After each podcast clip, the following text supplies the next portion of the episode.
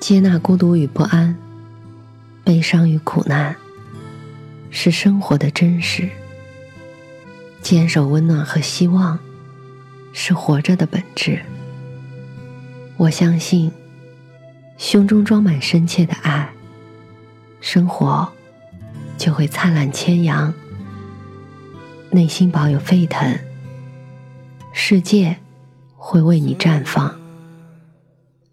愿我们都能在不期而遇的温暖中，满怀生生不息的期望。晚上好，我是 Mandy。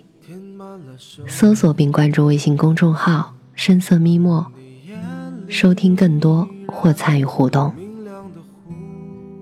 今天的故事来自不懂先生。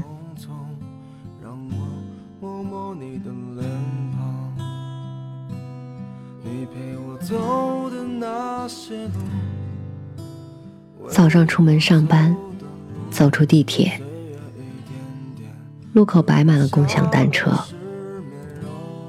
以致狭窄的街道仅能容一人通过。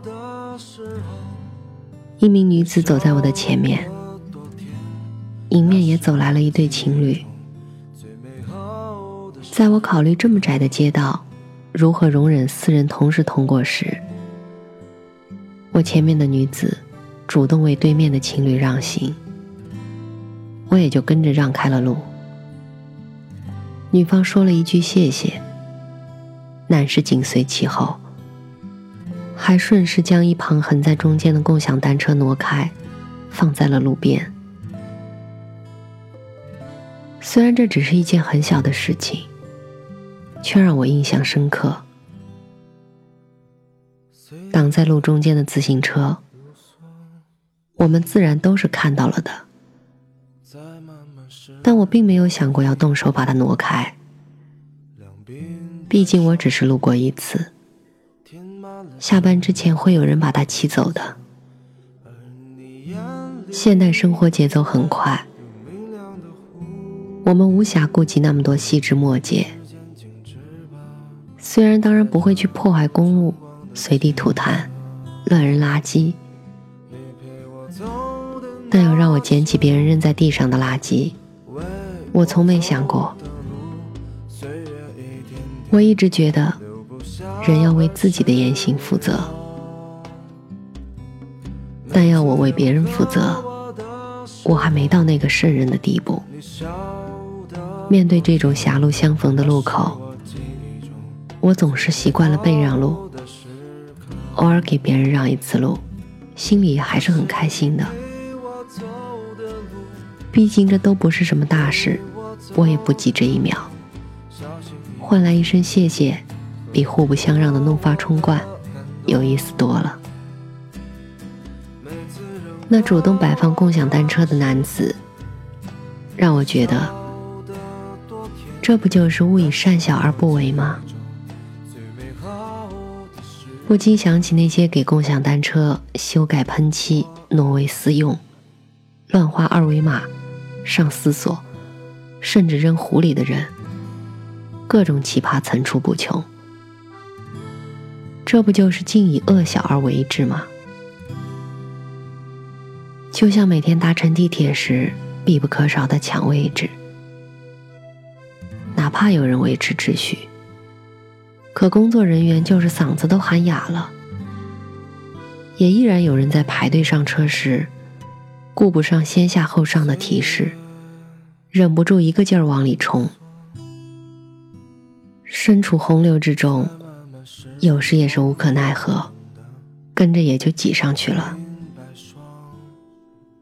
庆幸自己不是那个想下车却被活生生挤回来的人，那可不好受。有时想想，急不急也就是那一两秒的事，怎么就变得争分夺秒了呢？要是把这股劲儿放在工作上，可能早就不用每天苦恼的挤地铁了吧。可人就是这么奇妙，大家都在使劲往里挤，你要是不跟上，那你可就落后了，到时候上不了车，谁又能接受呢？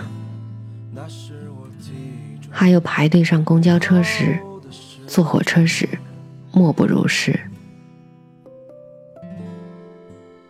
什么时候我们就忘了慢的滋味呢？停不下来疾驰的脚步，偷不得那余生里的半日闲。庆幸有了共享单车，解决了回家的最后一公里。每天骑车时，我并不着急，慢悠悠骑回去，享受一下难得的清闲，多好呢。毕竟一回家还得做家务，就在路上多歇会儿吧。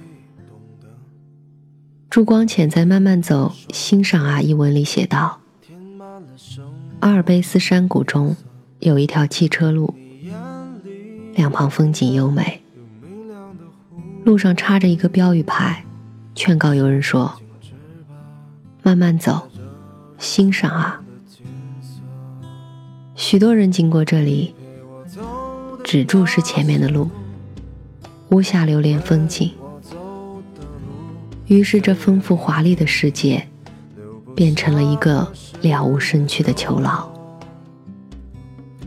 标识牌意在提醒行人放慢脚步和车速，观赏路边的美景，